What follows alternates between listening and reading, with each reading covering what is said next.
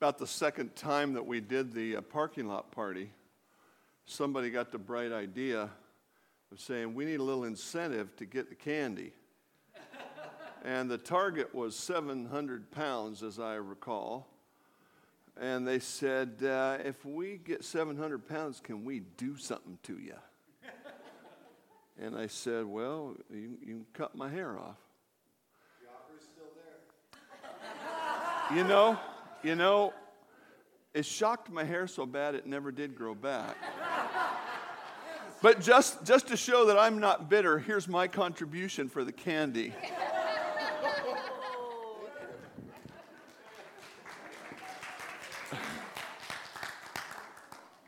Now, Clara, how old are you? 19. Yeah, you were born after we came here. What year were you? 2001. Okay, that was the year that we came.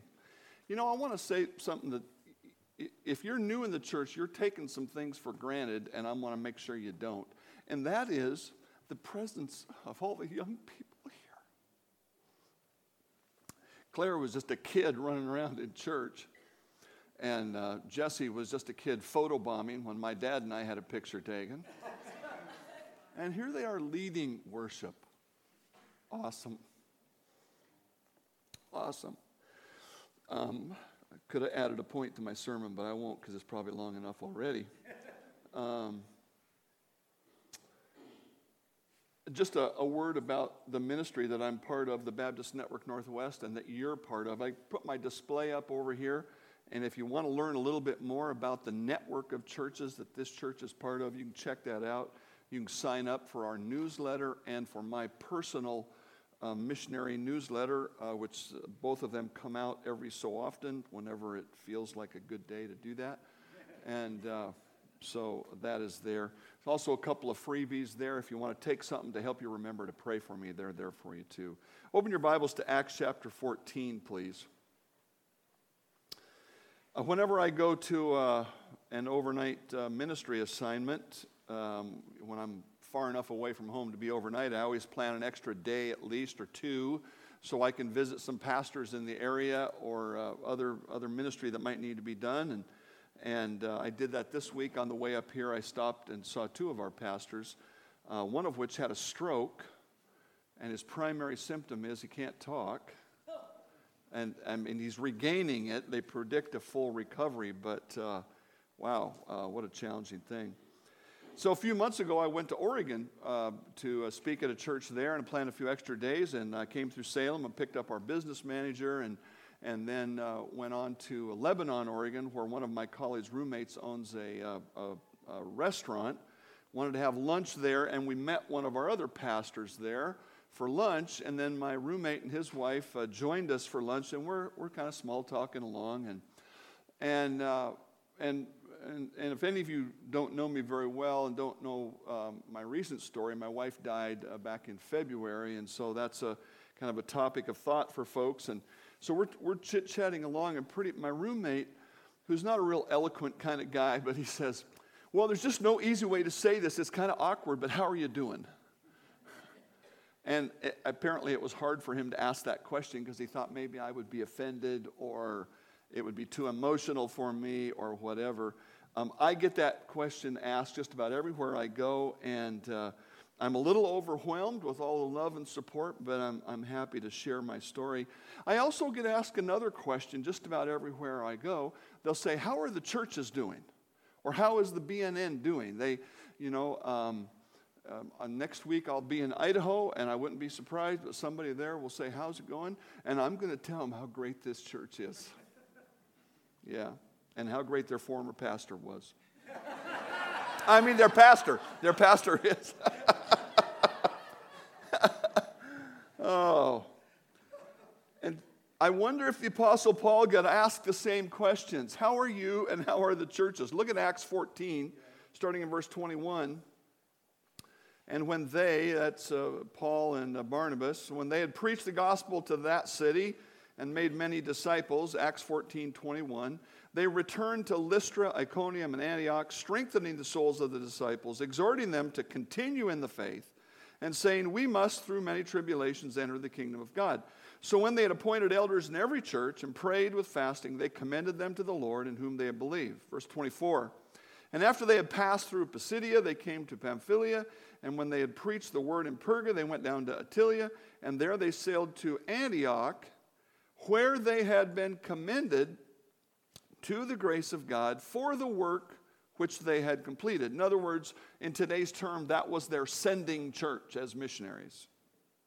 Now, when they had come and gathered the church together, they reported all that God had done with them and that He had opened the door of faith to the Gentiles. In that spirit today, I just want to share, as I've titled my sermon, there's some notes in the bulletin if that'll help you. I've titled it um, A Few Things That I've Learned. Um, I'm going to uh, break the primary rule of preaching, which is I'm not going to attempt to preach, I'm going to share. And uh, if something is pointed enough to poke you, then take that as the Lord's sermon for you. But I want to share a few things that I've learned about churches and a few things that I've learned about life. And uh, the first thing is this God's standard of evaluation for churches is fruitfulness. Fruitfulness. Uh, that's kind of an awkward word. Fruitful is more common. But this word was coined by the author of one of the books that I read in my, in my doctoral program. And uh, when I read it, I thought, man, that is it. That is something that we have been missing in our thought about the church. We read this scripture from John 15. I am the true vine, and my Father is the vine dresser. The, the, uh, you might think of it as the trunk and the branch. That's what he's saying. I am the true trunk my Father is the vine dresser. Abide in me, and I in you, as the branch cannot bear fruit by itself unless it abides in the vine, neither can you unless you abide in me. I am the vine, you are the branches. He who abides in me and I in him bears much fruit. For without me you can do nothing. If you abide in me and my words abide in you, you will ask what you desire, and it shall be done for you. By this, my Father is glorified that you bear much fruit so you will be my disciples. Um, this might be a little bit of a duh for some of you, but there's a couple of contrary thoughts that we have to consider. What other standards, other than fruitfulness, do people judge their church by? Well, the first one is faithfulness. And they say, We are being faithful to God. And what that means is we are truer to God's word than all the other churches in our area.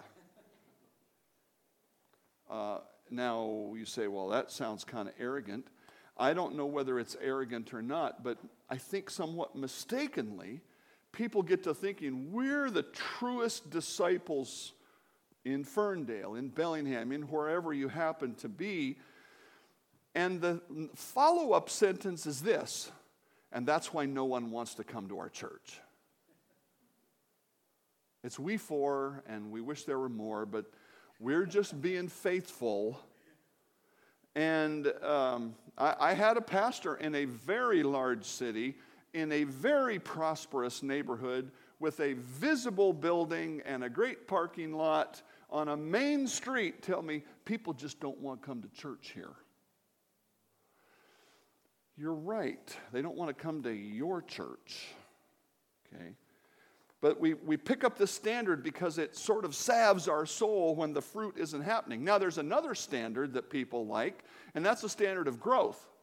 And what they mean by that is we are growing or we are so large, we are large, so we must be doing what God wants because growth is the prime evidence of God's blessing. Now, this is what they say. I'm not telling you this is the truth. Okay? Um, would I, would I have to delve too far into Google to find a church that was very large and suddenly collapsed because of sin, especially in the leadership? I wouldn't have to go too far. And yet, in our American society, especially, maybe in the whole world, I don't know, but it's like, well, if it's big, it must be great. It must be God's blessing. And, and we have to struggle back against that and say, wait a minute. What did God say is the mark of a true disciple? Well, it's here in John chapter 15. You could read the whole cha- chapter at your leisure. And he just says, if you're bearing fruit, You're a true disciple. That's the goal. In fact, what he says is, and, and I hope to write a sermon on this one of these days, he says, If you're bearing fruit, I'll prune you. You know what that means, don't you? That means if you're bearing fruit, I'm going to bring difficulty into your life so that you'll bear more fruit. See, we're happy. It's like, hey, look at the fruit. And God comes along and says, I want you to do more fruit. And you go, this is enough. it's one of the things that I've told people about Sue's illness and her home going. It's easy for us to, to come to the altar and say, Oh, God, use me however you will. And I feel like he's in heaven going, Really?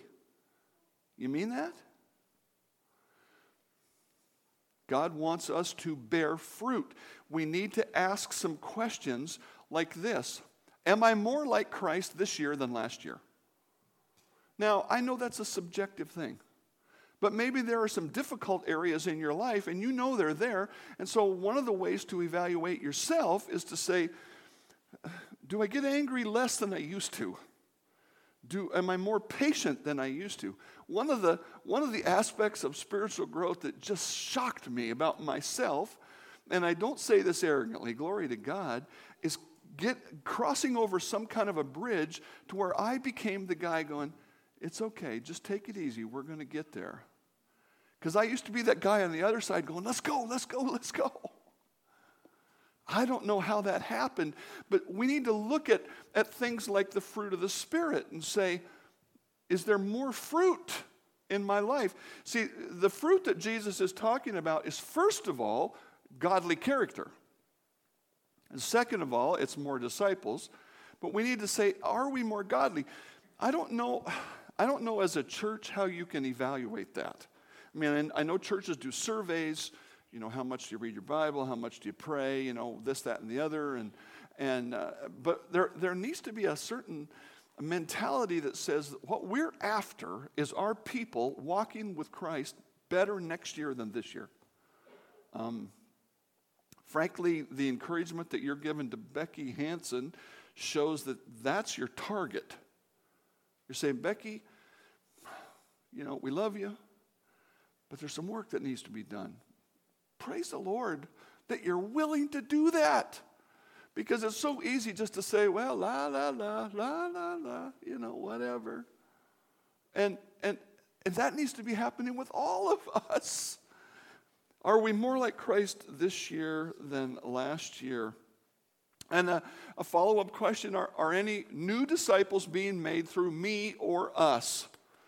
There ought to be some water in the baptistry every so often.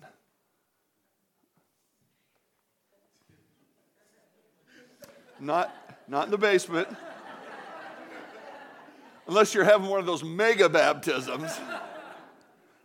For those of you that are real new in the church, some of the water in the baptistry got into the basement. That's why it's closed right now. So um, there ought to be disciples being made. We, we ought to know if we're engaged in that process. Am I helping somebody grow in the Lord? It could be casual, it could be could be very, you know, um, organized. I could be a Sunday school teacher. I could be this, could be that. But the question is, are we making new disciples? That's what fruitfulness is about. And then we could ask the question if we wanted to evaluate ourselves and our church to what degree do we obey the Word of God? Now you say, to what degree? Well, all of us like some of the Bible. Don't murder. Yeah, I preached through the Ten Commandments once. My dad called me that week, said, What are you preaching on this week? I said, Murder. He said, What are you going to say? I'm against it. We're all against that. We're all against a lot of other stuff. But then it comes down to gossip, honesty, you know. So, to what degree? Um, to what degree do you practice giving all of your cares to God, according to Philippians 4 6? You know, don't worry, but give your concerns to God. To what degree are you doing that? Are you doing that more this year than you were last year? Is the church doing that more? Fruitfulness. God's standard of evaluation for churches is fruitfulness. And so, what, what are a couple things that are true of a fruitful church? And again, um, why am I sharing this with you? If you ask me, how are the churches? And if you really wanted to know what makes a church fruitful, I'm going to share a couple things with you.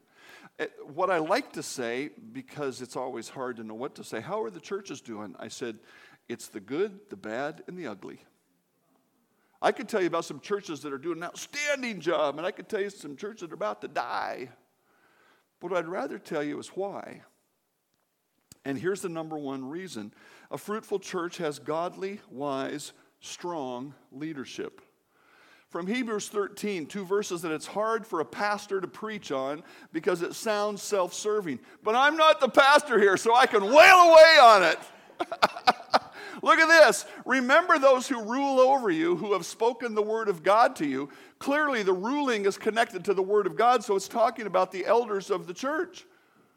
Remember those who rule over you, who have spoken the word of God to you, whose faith follow, considering the outcome of their conduct. The basis of following the elders is the quality of their life, not their position. We shouldn't ever call an elder or vote for an elder because he's been here a long time, because he's popular, because he's rich, or anything like that. We should look at him and say, That's a guy who I'm willing to follow. And then when he becomes, has the position of an elder, we need to follow him because of the quality of his life. Now, that's a terrible pressure. We call that living in the fishbowl. You know what? That's the job. And, I, and I'm very cognizant of that. There's, you know, when I go to the grocery store, I don't want to wait in line either. And I'd like to make some snarky remarks once in a while. But that person might happen to go to church where I preach next week. And so, and then there's later in the chapter is this obey those who rule over you and be submissive, for they're watching out for your souls.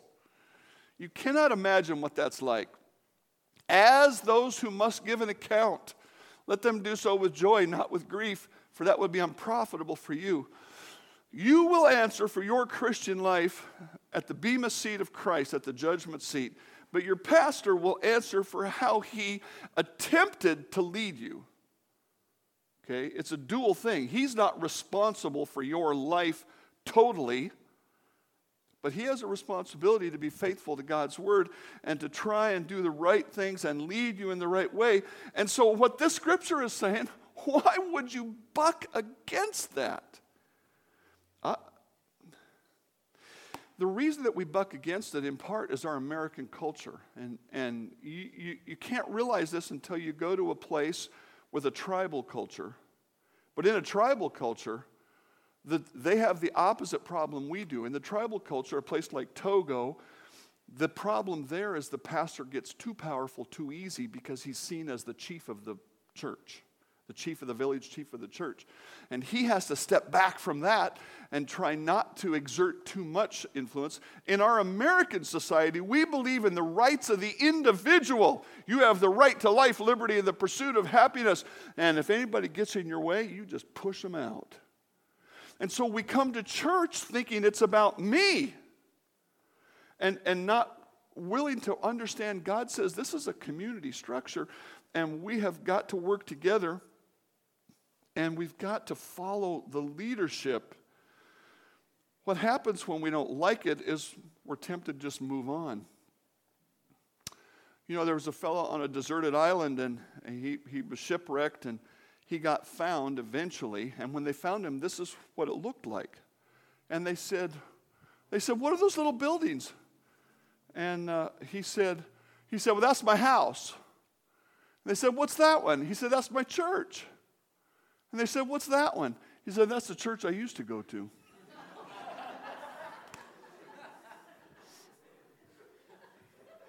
Don't be that guy. We need to, a fruitful church has godly, wise, strong leadership. What happens when we push back against the leadership is the temptation is for the leadership to do like this and just pull in and say, Boy, I'm not going to do that again. I'm not going to stick my head out. I'm not going to, as we say, stick my neck out because it got whacked the last time I did it. And you know what happens to those churches? I, I call it being in ventricular fibrillation. When your heart goes into ventricular fibrillation, it's going like this it's not beating. So the blood doesn't get circulated. And that's when the paramedics take those paddles out and they go and get that thing beating again. Churches, they look like things are going on, but there's real no pro- production, there's no real fruitfulness.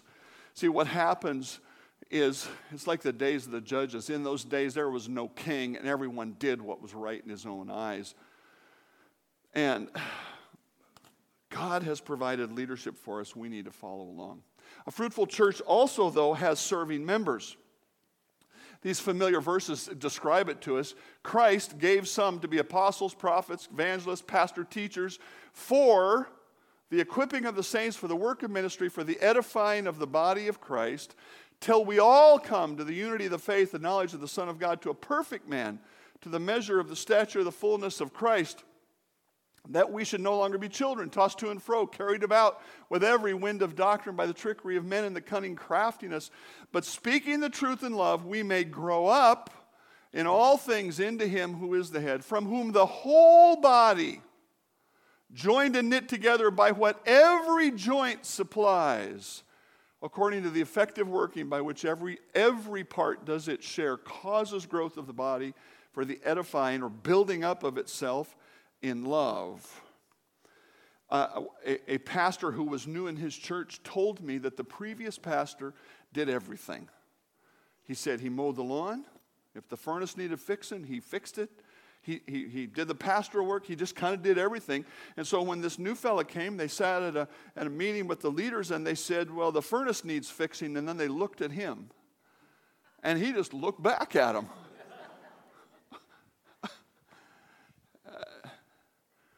things do rise and fall on leadership, but good leadership develops good, good followers and good servants. And we need, uh, we need uh, the leaders to lead and we need the servants to serve. Fruitful churches have members that are doing ministry. Fruitful churches understand that the church is an outpost, not a rest stop. An outpost. What do I mean by an outpost? Early in my service with the BNN, which now is almost four years ago, I read a book by a man in a position like mine with a group of like 300 churches down in California, and he discovered the number one problem of churches that keeps them from growing. And that number one problem was this they, the members view the church as the place that takes care of them, and the pastor's primary job is to be their personal chaplain rather than seeing the church like this. Jesus says to Peter, You are Peter, and on this rock I will build my church, and the gates of Hades will not prevail against it. Now, the gates in that day, the gates would be a reference to the gates of a city. And when one city, you know, they had city countries, if you will. I mean, we, we think of a big, huge country. This, the country then could have been as big as the area around a city. And when that city decided they wanted to conquer the next city, they would bring their army. And as their army was coming, all the people of this city would run inside and shut the gates to protect themselves from the army. Now, they had methods to uh, breach the gates. They were time consuming and difficult and so on, but it was possible to breach the gate. Jesus said, I'm going to build the church. And when Satan runs into the city and closes his gates, he will not be able to stop the body of Christ from coming in and crashing the gates. In other words, the body of Christ, the church, the church universal, as well as the local representations, are to exist to move ahead for God helping people to become disciples. We, yes, we should care for one another, absolutely. And, you know, we should take care of whatever needs we can, but we can't lose sight of the fact that God expects us to be moving out around this city, this county, around the world as we are able to do so and working to make disciples. Go and make disciples of the nations, baptizing them in the name of the Father, Son, and the Holy Spirit. That is the commission that God has given to every Christian and to the church. And so we've got to view the church as that outpost, out doing God's work in the place of warfare. Um, can, what do you notice in that picture? Besides the obvious that somebody's getting baptized. You notice anything about the gal getting baptized? What's that? Uh, you know, I wouldn't make that judgment. Ooh.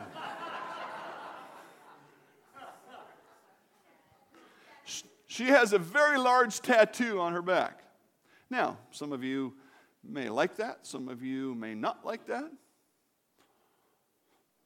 I asked this pastor, this pastor of a church of 300 in a town of 1,500, a pastor who's grown the church by 200 in his seven or eight years that he's been there. I said, Hey, can I use this picture? Because I want to illustrate the idea that not everybody looks just like we'd like when they come in the door. Yeah, he says, Hey, you know, I know what the backstory is on her? And this is all public, but I won't share the whole story. But her life is, was messy, was nearly a Jerry Springer show. And, and she got right with the Lord and got baptized, and her husband got right with the Lord, and they got married, and they're part of the church, and they're serving the Lord. You know what? Winning people to the Lord these days, making disciple these days, is always going to be messy. We like to look and say, he'd make a good Christian. And you know what that means? That means he's, he looks pretty good already. What did Jesus say? I haven't come for the well, I've come for the, the sick. And we've got to have that image in our mind saying, we're here to make disciples, we're an outpost in God's army, and it's going to be challenging. And it's going to be messy, but that's the work that God has called us to. Now, here's one last thing I've learned about the church I've learned that I don't have all the answers, but God does, so I'm continuing to seek them. I'm not here telling you I know it all today. Trust me on that. But I know that God's got the answers for the body of Christ, and so we're seeking those. Now, let me turn my attention in a different direction here and just say here's a few things I've learned about life. Again, for those of you that are new, my, that don't know our story, my wife had cancer for 25 months. We knew that it was going to be terminal from the beginning. Um, the doctors were really hesitant to say that, but after a while we understood that. And, uh, and so we walked through that, and she went to be with the Lord uh, earlier this year. So, what have I learned in these last couple of years? I've learned that the confidence of relationship with God through the Holy Spirit is powerfully real. I love these verses from Romans 8. For you did not receive the spirit of bondage again to fear when you came to faith in Christ. That's the, the unspoken uh, subtext here. When you came to faith in Christ, you didn't receive the spirit of bondage like God has got you in handcuffs and shackles you, but you received the spirit of adoption by which we cry out, Abba, Father, Daddy.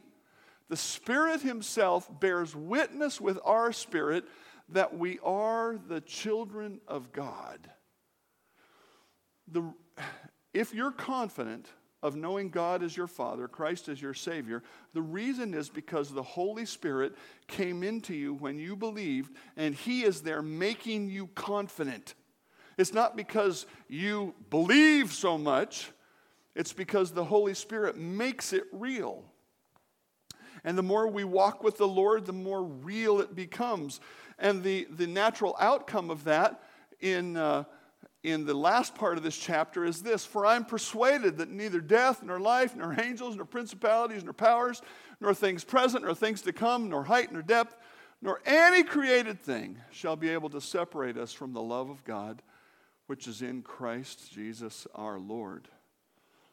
The confidence of a relationship with God through the Holy Spirit is real. I don't know If Sue's illness and death were the result of satanic attack, as he did with Job, understand that God does give Satan that leeway sometimes. I don't know that that's the case. Uh, it could be that God was trying us as he did Abraham. You can read in Hebrews 11 where it says God put Abraham to the test, in case you didn't know that God does that. But what I do know is that my father was always with Sue and I. I never felt like I was alone. There may have been loneliness, there may be loneliness now since she's been gone, but there's never aloneness. God is always with me. There was a particular day when Sue was in the hospital back in uh, January where she said, Boy, I just, I just felt really lonely today and I just wanted somebody to come visit me. And I picked up my phone and I was going to call somebody and say, Come visit me. And she said, The Lord just said, You just rely on me. and she, she shared this with me. So I went home and called a couple people. and they came right and visited her, spent the day. I didn't tell her that I'd called anybody. By the end of the day, she goes, You won't believe what happened.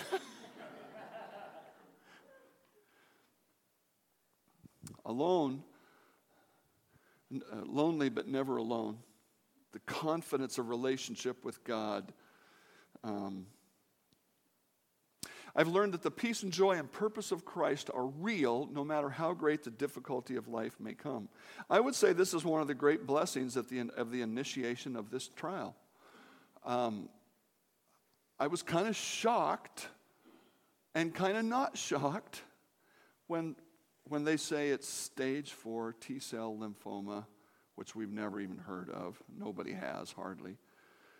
And and we, we looked at that and said, okay, that's today's word. Now, what are we doing tomorrow?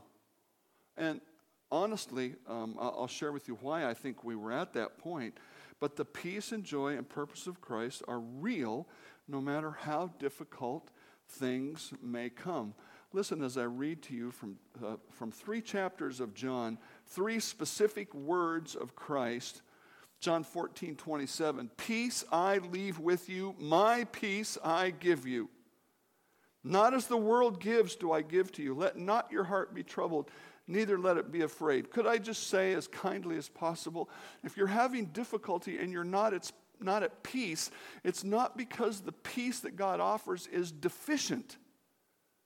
Because He offers us and He, he, he, he imputes to us the peace of Christ. And we see what he went through, and he was still at peace. He stood there in front of Pilate and answered not a word. That's the peace that he offers us. And, and it was so amazing to, to, to start into this and go, that's real. I, honestly, I never had any big trials in my life till then. Not nothing that I would consider that big. And man, that's so real. From chapter 15, verse 11. Jesus, again, these things I have spoken to you that my joy may remain in you and that your joy may be full. The joy that God gives us is the joy of Christ. And so, if you find your joy deficient, it's not because God hasn't given you enough, it's because somehow the words of Christ haven't remained in you enough. And then the third uh, blessing that he promises in, in chapter 16, verse 33 These things I have I spoken to you and me that you may have peace. In the world you will have tribulation. But be of good cheer. I have overcome the world. Jesus never promised an easy life, but he did promise peace and joy through the difficulty. And then he also promised purpose to our difficulties. Therefore, having been justified by faith, we have peace with God through our Lord Jesus Christ, through whom we have access by faith into this grace in which we stand, and we rejoice in the hope of the glory of God. And not only that, we also glory in tribulations. I'm not quite there yet. We glory in tribulations, knowing that tribulation produces perseverance, and perseverance, character, and character, hope. You see, God is using our difficulties to make us more like Christ, to give us more of Him. And we have to understand that and, and embrace those difficulties and let Him make us more like Christ. Now, there are other things that I am in the process of learning, but I haven't fully learned them so that I might summarize them. But let me just pull it together this way in terms of the trials and what God wants us to learn broadly. God wants us to constantly, He wants to constantly take us deeper in our understanding of Him and our trust in Him. Remember in Ephesians 4, he said we're supposed to speak the truth in love so that we grow up, so that we're not rocked by the winds of doctrine. One of, the, one of the good things and one of the frustrating things about growing up in the Lord and getting old in the Lord and growing in His Word is I see the winds of doctrine and I'm not fooled by them. But it's hard sometimes to convince other people there's a wind blowing, you need to avoid it. We can grow deeper and stronger in the Lord. And that is the broad purpose that he wants to work through all these difficulties. I've also learned the importance of accepting the sovereignty and benevolence of God. I, I hope you know the story of Job at least a little bit, how um, God allowed Satan to greatly test Job, who was a righteous man. And here's Job's initial response to, the, to losing everything in his life. Naked I came from my mother's womb, and naked I shall return there. The Lord gave, the Lord has taken away. Blessed be the name of the Lord. In all this, Job did not sin nor charge God with wrong. Let me ask you some questions. Does God have the right to take things away from you? Now, don't, don't raise your hand, don't nod your head, don't make a commitment, don't write a check you can't keep, you can't cash. Does God have the right to take things away from you? I, what I'm, what I, I, I could, with each of these questions, I could just say this Is God God?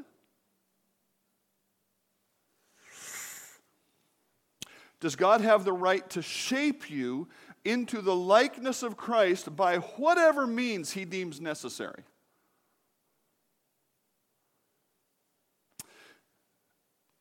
Do you like to call yourself a servant of Christ? Or is he your servant? Now, trust me, I'm not happy that Sue is gone. I wasn't happy for her to suffer and for me to have to watch that for 25 months. But many years ago, we both put our faith in Christ and we put our lives in God's hand. And so when this thing came, we didn't waste time arguing with God over his plan. Through my discussions with people who have also lost a loved one at my age or close to it, many people from the college that I attended, uh, and, and others around, I've come to understand that this is a primary challenge. That if you haven't grappled with it before your loved one dies, you will grapple with it after. Does God have the right to take your loved one home and to leave you alone?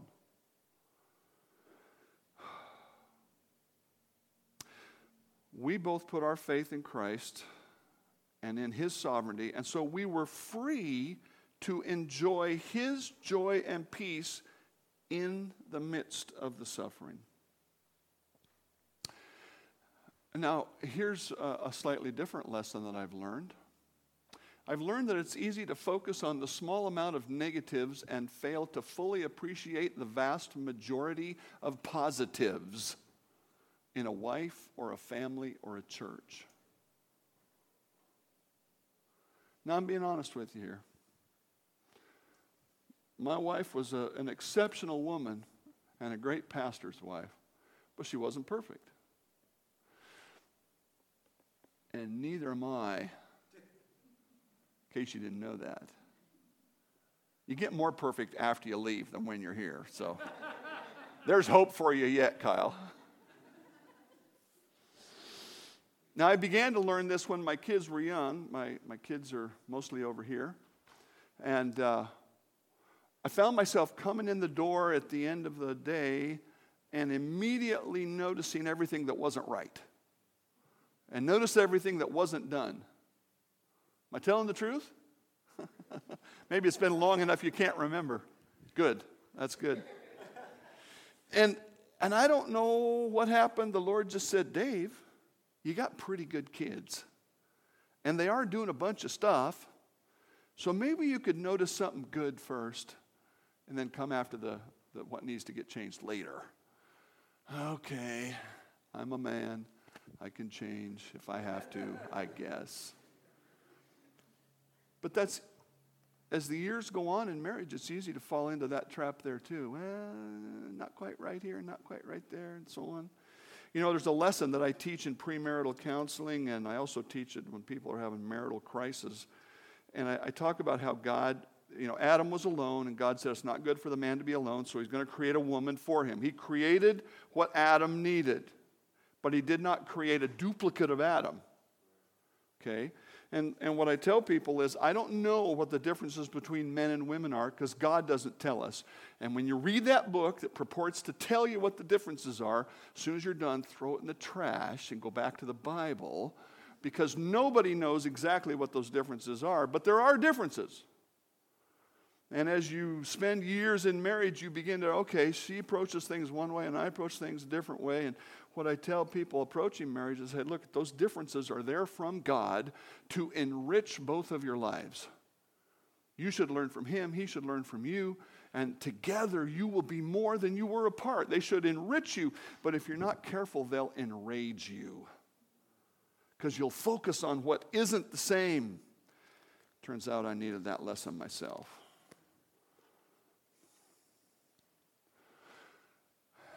I've learned the importance of growing consistently. Listen to this from 2 Peter. Be even more diligent to make your call and election sure, for if you do these things, you will never stumble. The these things refers back to the earlier part of the chapter, especially verses 5 through 7, which lays out a whole plan of spiritual growth. Add to your faith virtue or obedience. Add to obedience knowledge. Add to knowledge patience. Add to patience perseverance. Add to perseverance godliness or dedication to God. Add to your godliness brotherly kindness or relationship and helping each other. And then add to that sacrificial love. He said, if those things are yours, you won't stumble.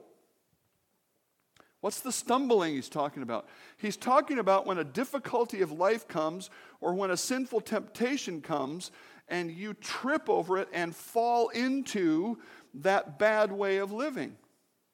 And he says the, the, the protection from stumbling is spiritual growth. And so here's a little principle I hope you'll remember if you don't remember anything else today. The trials of your life have value for today and they prepare you for tomorrow.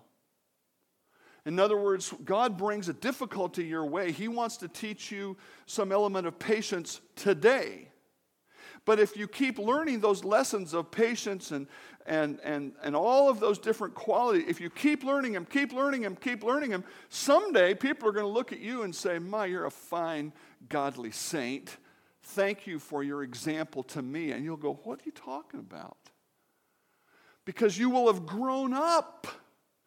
And when the obstacles get bigger,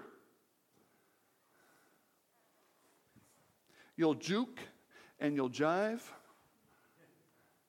and you won't fall. And it's not because you're such a great person, it's because you've allowed Christ to grow you up, grow you up, grow you up. The same is true of the pastorate. Man, I can remember, I can remember sitting in that front row when I was an associate pastor, green as could be, and I, I'd look at my pastor get up front and talk, and I think, man, he always knows the right thing to say. How does he do that? I'll never be able to talk like that. Well, yeah, if you keep working at it, working at it, growing, growing, growing, God is going to do that for you, and you'll be ready for greater things and greater things. Unfortunately, if I could put it this way, some of the greater things are greater trials. But the good news is the greater trials takes you more into Christ. And there is a great sense of satisfaction at being able to not stumble, being able to weather the storms of life. But it takes consistent growth. This is one of the projects I did on our house up on the hill in Ferndale. Got a guy with a backhoe to dig this out. The, the, the hill used to taper down within a few feet of the house. And I thought, well, I'm, I could get more house there, and my neighbor could, or more yard, and my neighbor could get more yard, so I'm going to build me a block wall. This was 2007. That's one of those years that I cemented in my mind for several reasons. But, but I, th- I knew this project was coming, and I thought, you know what, I'm not in that great a shape. And I better start working out. Otherwise, lifting all those blocks is going to hurt me. There was 35,000 pounds of blocks. And so I started working out, working out, working out, working out. But I didn't work out enough. And that's when my back problem started.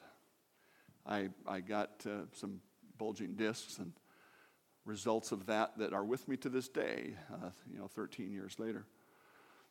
I tried to prepare for what I could see coming, but I was too late.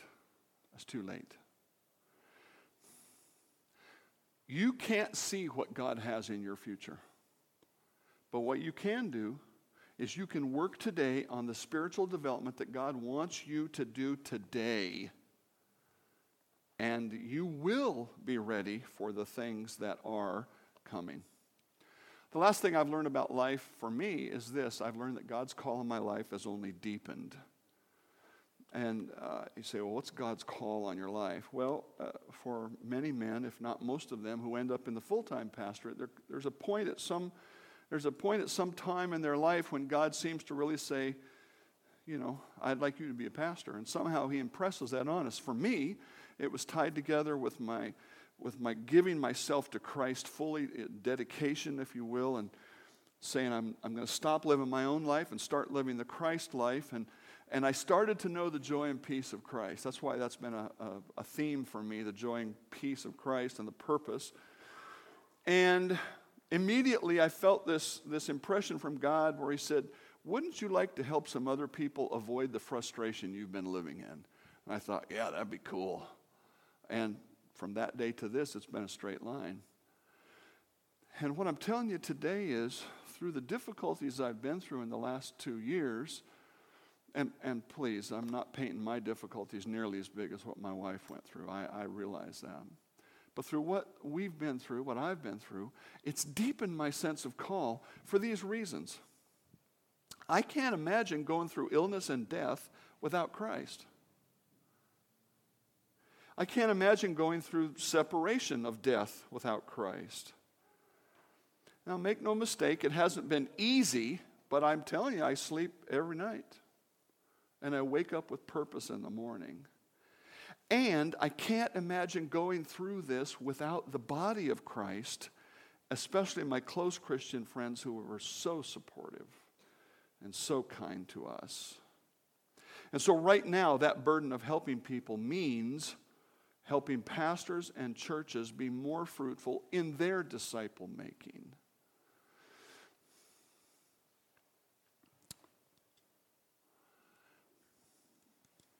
Whoops, I did the wrong thing there. There we go.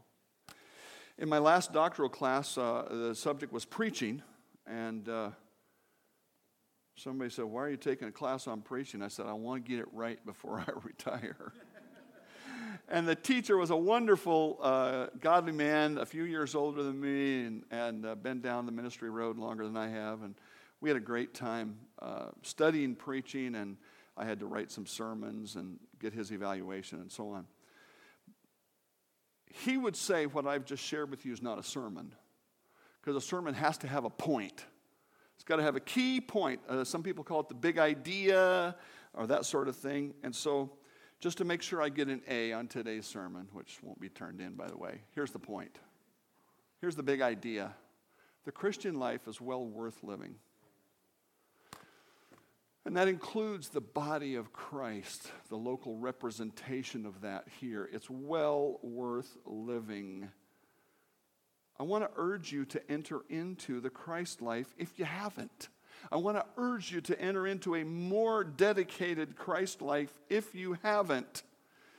And to realize that the stuff of life, whether it's a job or a home or a relationship, it only matters as it factors into your life in Christ and your service to the world and the body of Christ. I hope you'll give those, uh, you'll consider those thoughts as I uh, attempt to sing a song today, which is going to share my burden for myself, and I hope is your testimony for you as well.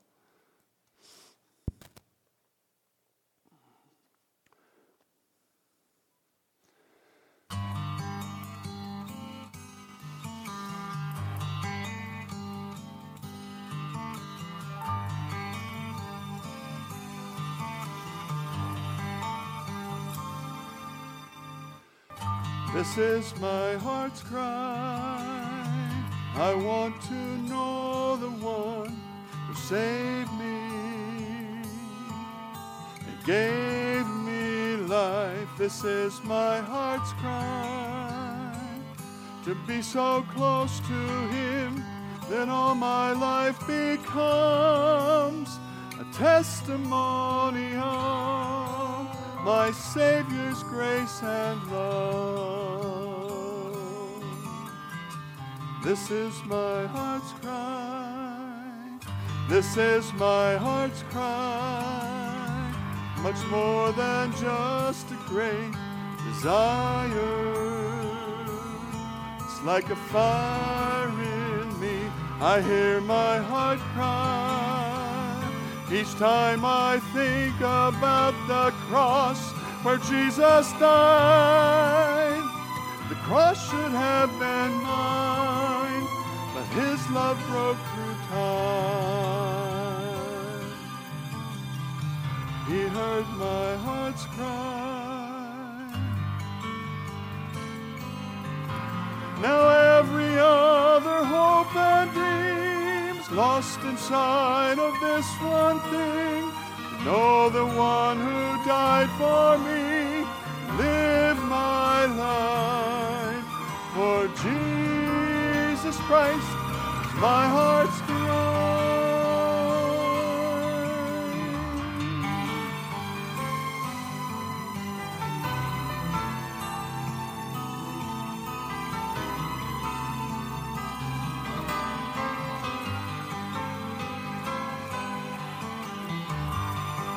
So let my life become a testimony my Savior's grace and love.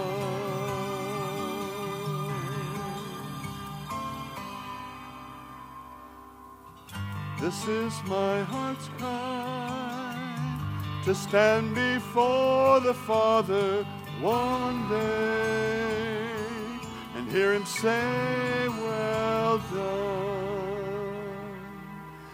This is my heart's